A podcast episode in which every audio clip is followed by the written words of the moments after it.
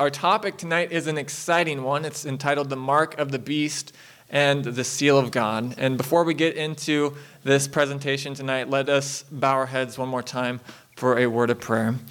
Father in heaven, Lord, as we approach this sensitive topic, Lord, we pray that your Holy Spirit would be here, that you would please speak to us. Lord, we see that this is a major issue here in the last days, and Lord, we we want to be on your side, Father. We want to follow you wherever you lead us, Lord. And we just pray, Lord, that you would uh, help us now as we study. Lord, give us understanding and help us, Lord, to see these truths clearly from your word. We love you. We thank you for this time together. We pray in Jesus' name. Amen. When you mention the subject of the mark of the beast, it brings up many different images in people's minds.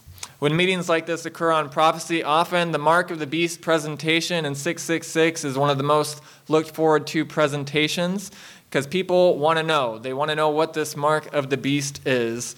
And uh, many people have this idea that Revelation is primarily about the Mark of the Beast. But many do not realize that the book of Revelation is primarily about Jesus. Amen? It is the revelation of who? Jesus Christ. So the book of Revelation is primarily about Jesus. So, whatever this mark of the beast is, it must have to do with this universal struggle that we've been looking at in our series, this great controversy that is going on between Christ and Satan. It must be significant if an entire chapter of the book of Revelation is devoted to this topic. And uh, many people are very confused about this topic, and I pray that tonight this presentation will help bring understanding. So, in order to understand the mark of the beast, we first need to know who is the beast power. Once we know who this beast is, then it will be much easier for us to determine what his mark is. In 2 Peter chapter 1 verse 20, the Bible tells us, knowing this verse that no prophecy of scripture is of any private interpretation, for prophecy never came by the will of man, but holy men of God spoke as they were moved by the Holy Spirit. Now, keep this in mind, friends. Bible prophecy did not come by the will of man. John the Revelator and Daniel the prophet did not just make this stuff up. This was something that God revealed to them, and they wrote it down for us to benefit from it. They wrote as they were moved by the Holy Spirit. So, the mark of the beast shouldn't be something that we have to guess at. The book of Revelation clearly unfolds who this beast's power is. And sometimes people have wondered the question well, is the beast a person? And in fact, many have thought that uh, the beast was Adolf Hitler. And uh, they say that if you take Adolf Hitler's name, it somehow adds up to 666. So they say, well, he must be the beast. Others have thought that this beast could be some other political leader that's alive today. Some have even played around with numbers and names, and they've suggested that it could possibly be some of the presidents of the United States of America. And another question that some people ask is well, is the beast an organization? And if so, is it a political organization or is it a religious organization? And we will find that out tonight. We'll also look at what 666 means. And then there's another question, and it's a very important question is how can I avoid the mark of the beast? We do not want to receive that. Amen. We want to receive the seal of God. The book of Revelation clearly reveals the answers to these questions. And uh, now, when we study the book of Revelation, we must remember that it is a revelation of Jesus Christ. And just as the beast has a sign or mark, Jesus also has a mark or seal. The book of Revelation does two things it reveals truth and it also exposes error.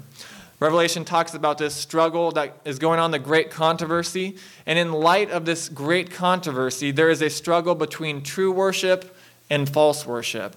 And, and that is what the final crisis centers over in these last days.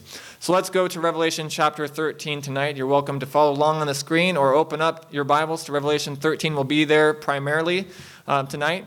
Revelation chapter 13, verse 1 and 2, the Bible says, Then I stood on the sand of the sea and I saw a beast rising up out of the sea, having seven heads and ten horns, and on his horns ten crowns, and on his heads a blasphemous name.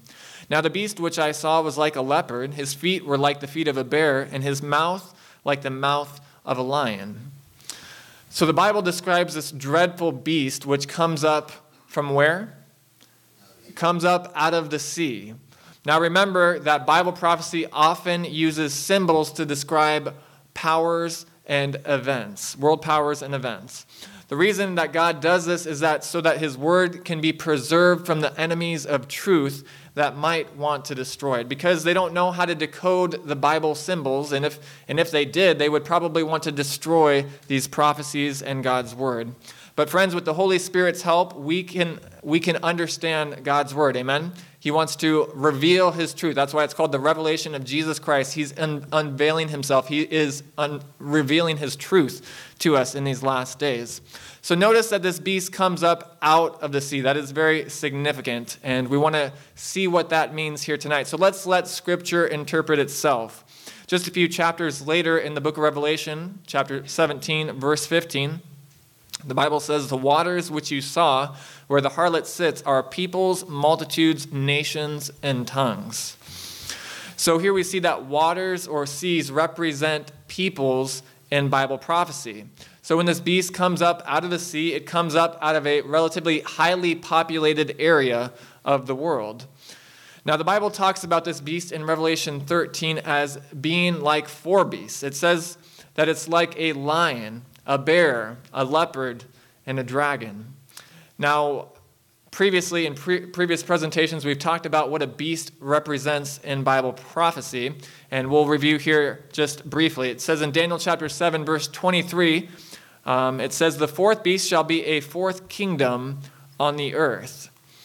So it's clear that in Bible prophecy, a beast represents a kingdom or a political power. Unfortunately, many people are misled in our, in our day and they think that the beast is just an evil person, but it, the beast powers in prophecy represent nations or political powers.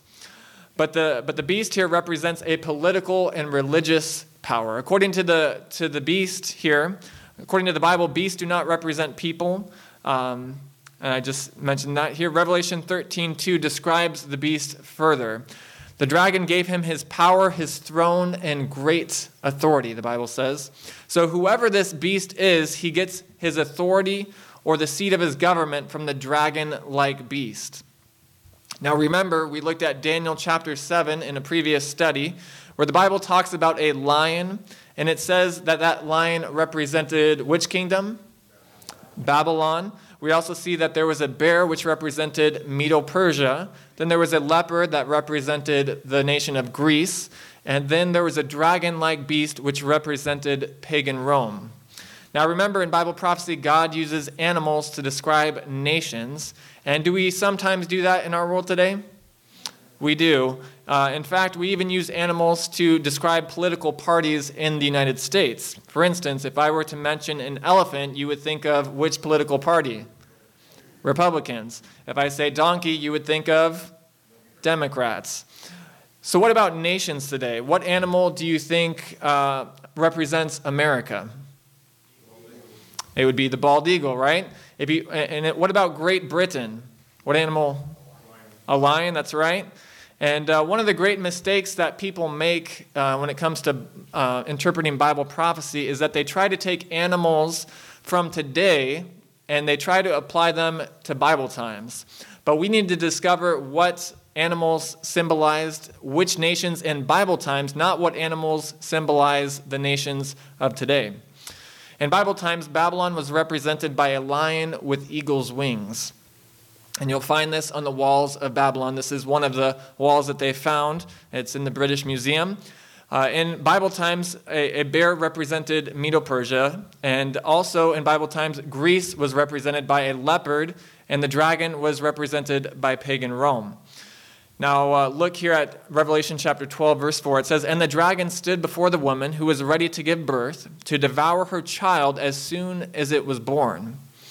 So, who is this child that the dragon is about to, wants to destroy? It is Christ. That is right. So we've seen that in the Bible, the dragon represents Satan. And in Revelation chapter 12, Satan works through pagan Rome to try to destroy Jesus.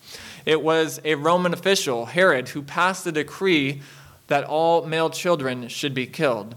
It was a Roman ruler who attempted to kill baby Jesus. You remember that it was also a Roman governor who sentenced Christ to death.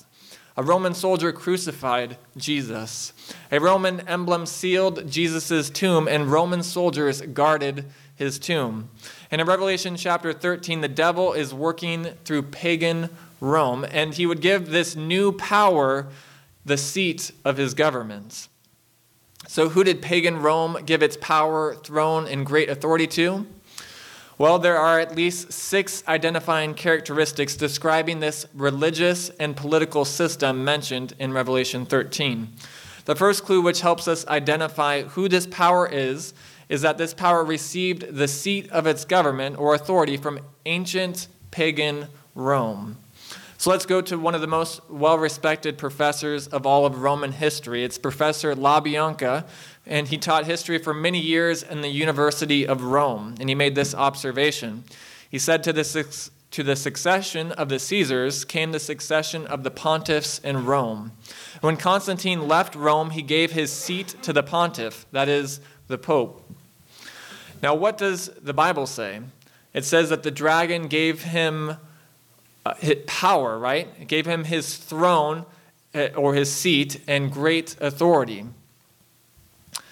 So as the Roman Empire was falling apart, it was, it was crumbling, Constantine recognized this and he ended up, um, he recognized that his empire was being overthrown by the Germanic tribes um, from the north. And so um, he decided that he was going to move his capital from Rome over to Constantinople, uh, which is now in modern day Turkey, known as Istanbul. So he created this, this new capital, and rather than leaving Rome vacant, he gave the seat of his governmental authority to the popes of Rome. In fact, this is what, uh, let's look here at Stanley's History of the Eastern Church, page 197. It says the popes filled the place of the vacant emperors of Rome, inheriting their power, prestige, and titles from paganism. The papacy is but the ghost of the deceased Roman Empire sitting crowned upon its grave. Friends, tonight we want to look at the clear teachings of the Bible because the Bible makes the identification of this beast power very clear, and history verifies it. Now, in our presentation tonight, it's not our desire in any way to hurt or offend any individual um, of any religious system. There are many fine people in the Roman Catholic Church who love Jesus and who are following the light the best that, that they know. And, um, and remember, friends, that the beast is not a person, it is a religious political system. So the beast of Revelation 13 describes a religious political system that would grow up out of Rome.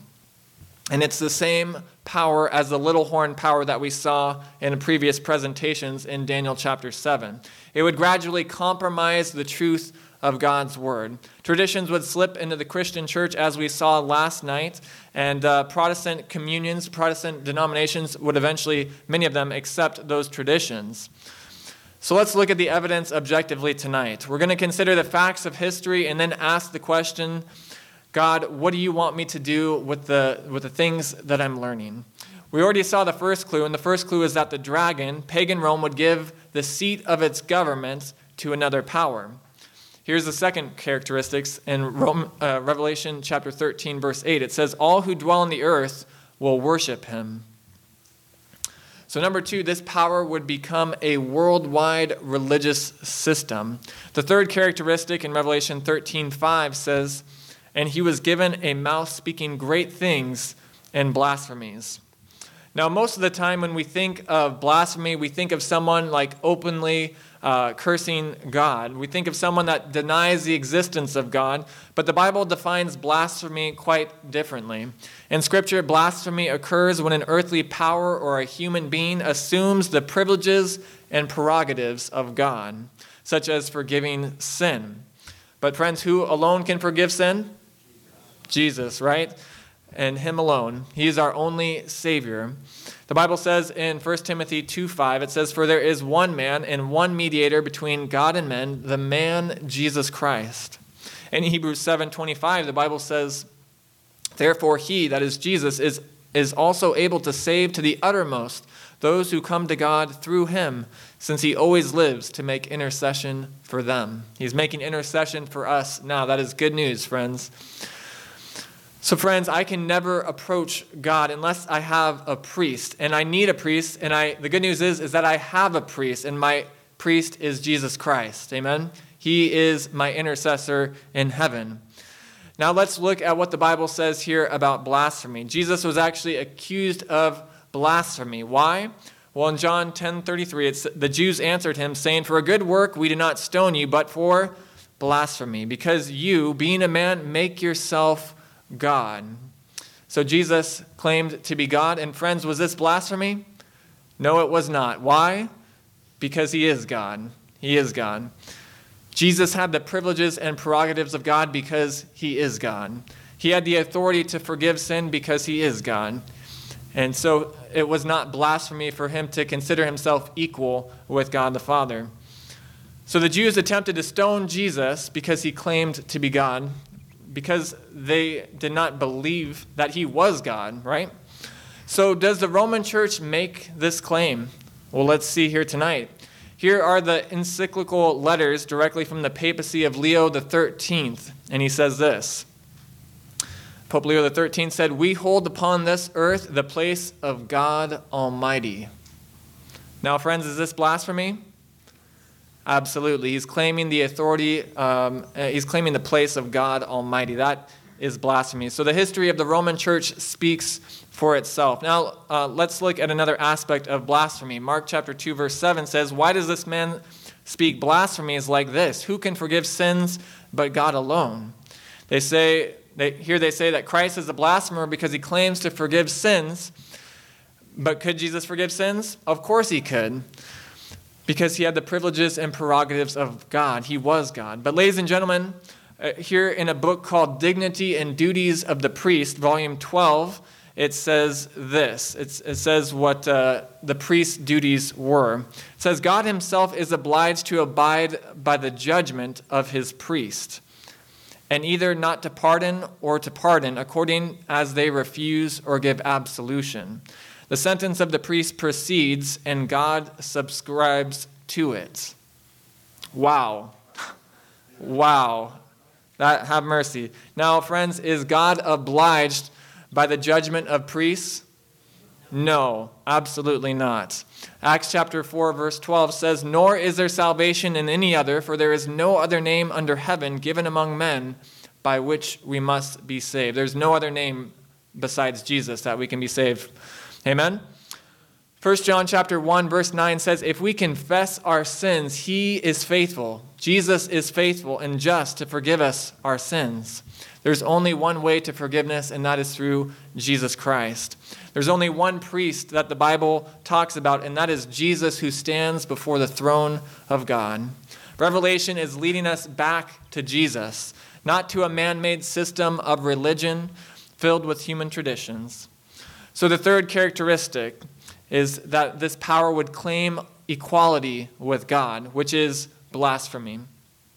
Fourth, the fourth characteristic is found in Revelation chapter 13, verse 7. It says that it was granted to him to make war with the saints and to overcome them. So this power would, uh, would become a church state power, and, and it was during the time of the Dark Ages that this power had its, was at its, the peak of its power. And Bible believing Christians were condemned to death, as we saw last night, for standing up for what they believed in, for standing up for God's word. Now, you ask any uh, church historian, did church and state under uh, Rome persecute those who do not go along with its teachings? And they will say yes. Look at what the Western Watchman says, which was actually written by our Roman Catholic friends on December 23, 1908. It says the church has persecuted. Only a tyro or a beginner or a novice in church history will deny that. So they admit that there was a lot of persecution in the Dark Ages. Now, here's another fascinating quote. It's from Public Ecclesiastical Law, Volume 2, page 142. It says The church may, by divine right, confiscate the property of heretics, imprison their persons, and condemn them to the flames. And friends, the church believes that the most serious crime is heresy. So, uh, therefore, heresy can be punishable by inflicting civil punishments according to the church. And they, they believe that they're doing everybody a favor because they're stomping out heresy. The fourth characteristic we see is that it would be a persecuting power, and indeed it was. Let's look now at the next characteristic. Revelation 13:5 says, "And he, that is the beast's power, was given a mouth speaking great things and blasphemies, and he was given authority to continue for how long? 42 months. So the papacy was given, given authority for 42 months. Now, would this be literal months or would this be symbolic months? It would definitely be symbolic. So, how long is 42 months in Bible prophecy? Well, let's do some Bible math here tonight. In Bible prophecy, one prophetic day equals one literal year. In Ezekiel, we've looked at this before. This is not new for our Unlocking Prophecy seminar. In Ezekiel 4 6, uh, the Bible says, I have given you a day for a year. In Numbers chapter 14, verse 34, it says, I have appointed a day for a year. And those are texts you can go and look up at home as well. So, friends, if we're talking about 42 months and there are 30 days in each month, that's how they calculated the months in those days. The ancient uh, calendars of the Hebrews, the Egyptians, uh, the Assyrians, uh, all had 360 days in a year or 30 days each month. So 42 prophetic months times 30 days would be 1,260 prophetic days. But if a prophetic day equals a literal year, that time mentioned here would be 1,260 years. So when would this prophecy begin? Well, the prophecy of the 1260 years begins in AD 538, when the Roman Emperor Justinian gave the Pope of Rome religious and civil authority. It was a very significant year in history. Then, according to the prophecy, the papacy was to last for 1,260 years, and then it would receive a deadly wound. And that brings us down to the year 1798. Well, what happened in 1798? In 1798, Napoleon felt challenged by the Pope of Rome, and so he sent his general, Berthier, down to Rome to take the Pope captive. And Berthier entered Rome in 1798 just as the prophecy predict, predicted. He took the Pope captive and he brought him back to France, and the Pope died in captivity. He died in exile. So, what does history tell us about these remarkable events? Well, in church history, page 24, it says the murder of a Frenchman in Rome in 1798 gave the French an excuse for occupying the eternal city. What city would that be? Rome. And putting an end to the papal temporal power. The aged pontiff himself was carried off into exile to Valence. The enemies of the church rejoiced. The last pope, they declared, had resigned. So this was a big moment in prophetic history. So what does the Bible say would happen after this deadly wound? Well, in Revelation 13:3, the Bible says, "And I saw one of his heads as if it had been mortally wounded, and his deadly wound was healed, and all the world marveled and followed after the beast." So, according to this verse, sometime in the future, from, from, uh, from 1798, this deadly wound would be healed. Notice this incredible statement uh, that appeared in 1929 in the San Francisco Chronicle. It says The Roman question tonight was a thing of the past, and the Vatican was at peace with Italy. So here, the Italian leader Mussolini and a Catholic cardinal by the name of Gasparri signed a historic Roman pact. And notice the language that they used to describe this pact. It says, in affixing the autographs to the memorable document healing the wound, extreme cordiality was displayed on both sides. So, friends, we see from the Bible that this deadly wound would be healed. And here in the San Francisco Chronicle, it interestingly enough uses the same exact language of the wound being healed. So in 1929, the papacy once again became a church state power, and the prophecy was fulfilled exactly. And I would say that this is the first step of the deadly wound being healed because the, the wound is still, I think, healing and growing. This power is growing um, more and more each and every year. So, characteristic number five is that this beast power reigns for 1,260 years. And the Bible goes on to describe another characteristic in Revelation 13 18. It says, Here is wisdom. Let him who has understanding do what? Calculate the number of the beast, for it is the number of a man. His number is 666. Now, notice that God revealed to John that this number could be calculated. That is significant, friends. This is a number that God wanted people to be able to calculate, to understand what this was referring to. And interestingly enough, one of the official titles of the papacy is Vicarius Filii Dei, or the Vicar of the Son of God. The number has to be linked to the head of the organization of, of, of uh, his official title. Now, if it's a Roman power, then it would seem that you would need to use Roman numerals to discover its meaning. Roman numerals give you numerical calculations for each letter. So when you look at this name, Vicarius Filii Dei, and we see the numer- numerical value of the word Vicarius is 112. Now, notice that the A, the R, and the S don't have a number next to them, and that's because they had no numerical value in that time. So the same would be true of other letters that are left blank in the upcoming two words.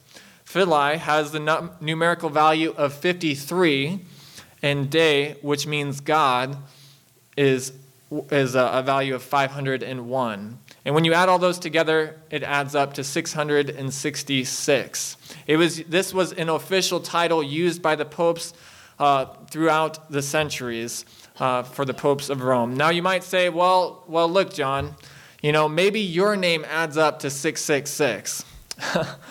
and friends, whether my name adds up to 666 or your name adds up to 666 is of little consequence because remember, there are other identifying characteristics of this beast power which I do not fulfill and neither do you. Amen? Now let's review the, the characteristics of this first beast and what we've covered thus far tonight. We saw that this power would first grow up out of Rome and that it would get its authority from pagan Rome, and the papacy did just that. Secondly, it would be a worldwide religious power, and the Roman Church is. Third, its leaders would claim equality with God and the ability to forgive sins, and the Roman church does just that. The priests claim that they can forgive sin and that God subscribes to that, remember? And fourth, fourth characteristics, at times the church would persecute, and history records that that's exactly what happened. Fifth, it would be a power that would reign for 1,260 years and then receive a deadly wound. And uh, we know that that wound would eventually be healed, and it continues to gain power to this day. And sixth, its most exalted title of the papacy would be 666. Then the Bible says that this power, he causes all, both small and great, rich and poor, free and slave, to receive a mark on their right hand or on their foreheads, and that no one may buy or sell except one who has the mark or the name of the beast or the number of his name. So the question is is what is the mark of the beast? Well, whatever the mark of the beast is, it is opposite of God's sign. Because for every counterfeit there is a genuine. For everything false there is something true. So the opposite of the mark of the beast must be a genuine mark or seal or sign of God. So, to understand the mark of the beast, we must first understand God's seal his sign or his mark. So let's go to Revelation chapter 7, verses 2 and 3, and see what the Bible says about the seal of God. It says, Then I, John, saw another angel ascending from the east, having the seal of the living God. And he cried with a loud voice to the four angels to whom it was granted to harm the earth and the sea, saying, Do not harm the earth and the sea or the trees, till we have sealed the servants of our gods where? on their foreheads. Now, notice that the mark of the beast can be received in the forehead or in the hand, but God's people only receive his seal in their forehead. So, what, what is the difference? Well, the mark of the beast in the forehand indicates that people have been deceived to choose the beast's way. They have been misled. They have accepted falsehoods rather than truth. And the mark of the beast in the hand indicates that they have been forced to do something against their will. Even if they don't intellectually believe it, they still yield to the pressure. They have been coerced into it. But, friends, God does not coerce, God does not force us because love cannot be forced. Amen? So, if God if God's people only receive his seal in their mind, that means that they accept this sign freely and willingly. So what does the Bible mean by sign or seal? Well, in Romans chapter 4:11, the Bible says, "And he, that is Abraham, received the sign of circumcision, a seal of of the righteousness." So in the Bible, a sign or seal or a mark is the same thing. So where is God's seal found in the Bible? Well, it is found in the Ten Commandments. Isaiah chapter 8, verse 16 says, Seal the law among my disciples.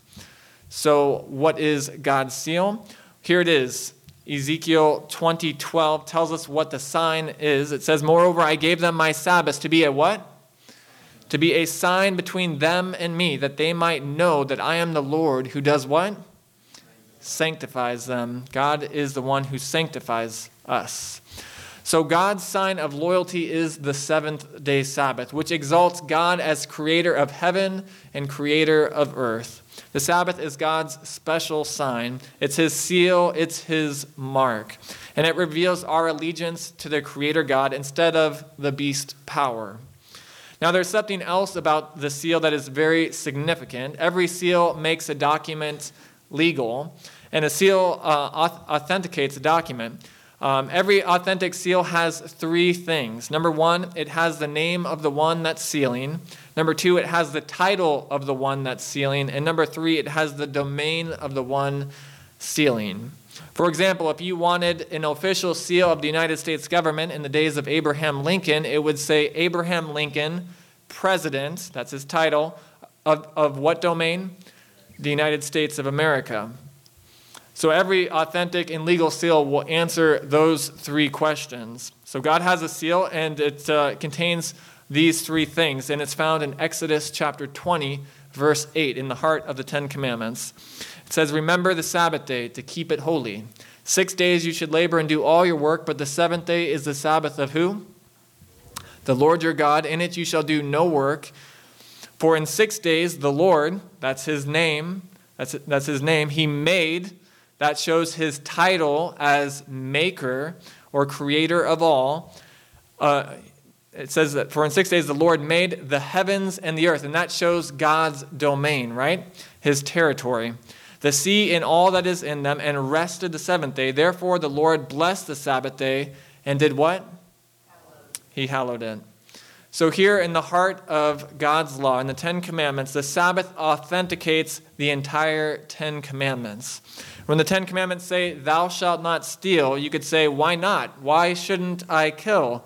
Well, it's because the Lord said not to, and that's his name. His title is Maker or Creator, and his territory is heaven and earth. So the Sabbath commandment contains God's name, his title, and his territory. It seals the law, making it binding on all. That's why God says in Ezekiel 20:20, 20, he says, "Hallow my Sabbaths, and they will be a sign between me and you that you may know that I am the Lord your God." So friends, the Sabbath is a sign of loyalty or faithfulness to the creator God. The Sabbath is God's mark. It's his symbol that we may know him and worship him as our creator God. And the central issue regarding um, the mark of the beast is this issue of worship. We see worship is mentioned so many times in the book of Revelation. And we know that there is true worship and there is false worship. Notice how the Bible describes it here in Revelation 14, 6 and 7. It says, Then I saw another angel flying in the midst of heaven, having the everlasting gospel to preach to those who dwell on the earth, to every nation, tribe, tongue, and people, saying, Fear God and give glory to him, for the hour of his judgment has come and worship him who made heaven and earth, the sea, and the springs of water. So here is a call in Revelation chapter 14 to worship our Creator God. It's a call to true worship. And just a couple verses later, it gives us a warning in verse 9. It says, Then a third angel followed them, saying with a loud voice, If anyone worships the beast in his image and receives his mark on his forehead or on his hand, he himself shall also drink of the wine of the wrath of God. Now, friends, God doesn't want anyone to worship the beast, and that's why this urgent message goes out at the, at the end of time. And friends, that's why I preach, I have to preach messages like this. It's not always easy, but friends, I have a moral obligation. I want to share God's truth. Amen? I want people to be warned of what is to come. And in just two more verses, we see that God describes his end time people here in Revelation chapter 14, 12. It describes God's last day people in these words Here is the patience of the saints. Here are those who keep the commandments of God and have the faith of Jesus. So let's summarize here. We see that in Revelation 14 7, there is a call to true worship, and that is worshiping the Creator God. And just two verses later, in verse 9, there's a warning against false worship. And then just a few verses after that, in verse 12, it presents God's end time people as being a commandment keeping people. Friends, it's clear that this end time issue is over worship. God will have an end time group of people that worship Him and keep all of His Ten Commandments. So, if the Sabbath is a sign of worshiping the Creator, what is the beast's sign or his mark? Well, what does the Roman church claim is the sign of its authority? It's only fair to look at what the church says about itself, right? So notice what the Catholic record says on September 1, 1923. It says, Sunday is our mark of authority. The church is above the Bible. And this transference of Sabbath observance is proof of that fact. Wow. So there it is, friends, right from the horse's mouth, so to speak. And, and, they're not hiding this stuff. This is available. You can see this stuff online. So here we see that God's mark is the Sabbath, but the Roman church claims that its mark is Sunday. Here's another statement from St. Catherine's Church. It's uh, from their church newsletter, May 21, 1995. It says, Perhaps the boldest thing, the most revolutionary change the church ever did, happened in the first century. The holy day, the Sabbath, was changed from Saturday to Sunday, not from any directions noted in the scriptures, but from the church's sense of its own power. People who think that the scriptures should be the sole authority should logically become Seventh day Adventists and keep Saturday holy. Isn't that amazing, friends? That's coming from a Catholic church newsletter. This is not coming from a Seventh day Adventist church newsletter. This is, I believe, very significant. Um, I, I, think the question needs to be asked, though what about Bible, Bible believing Christians that love Jesus and worship on the first day of the week? Do they have the mark of the beast? Well, friends, the answer is no, they do not. I want to make this very plain here tonight. They, no one has the mark of the beast at this time. That won't happen until the laws are enforced, until this uh, Sunday worship is enforced by laws. Because remember, it says that this beast power causes them or forces them to receive the mark of the beast. So there must be an element of force involved in this uh, Sunday observance. Now, how can that happen, you say? How can that happen in free America? Well, friends, we've actually had Sunday blue laws before, and uh, even here in free America. Let me show you what was said some years ago by Pope John Paul II. He said, Christians will naturally strive to ensure civil legislation respects their duty to keep Sunday holy. So, Rome is determining that there will be legislation, laws that are passed, setting Sunday aside as a holy day. And even in some European countries, there are already some Sunday laws prohibiting work on Sunday. But no one has the mark at this time. Here's what the Bible teaches there are many Christians who love Jesus, but they do not understand the central issues in these last days. And uh, many of them have never had an opportunity to study this topic out. No, they've never had an opportunity to come to a seminar like this but they're faithful Christians and they're living up to the light that God has given them. In their hearts, they want to serve Christ, but they do not fully understand that there is a church system that has changed God's law from Sabbath to Sunday. They do not understand that this church system claims uh, the mark of its authority is to be placed is to place tradition above the Bible. But before Jesus returns, he is going to make these issues clear to all of humanity.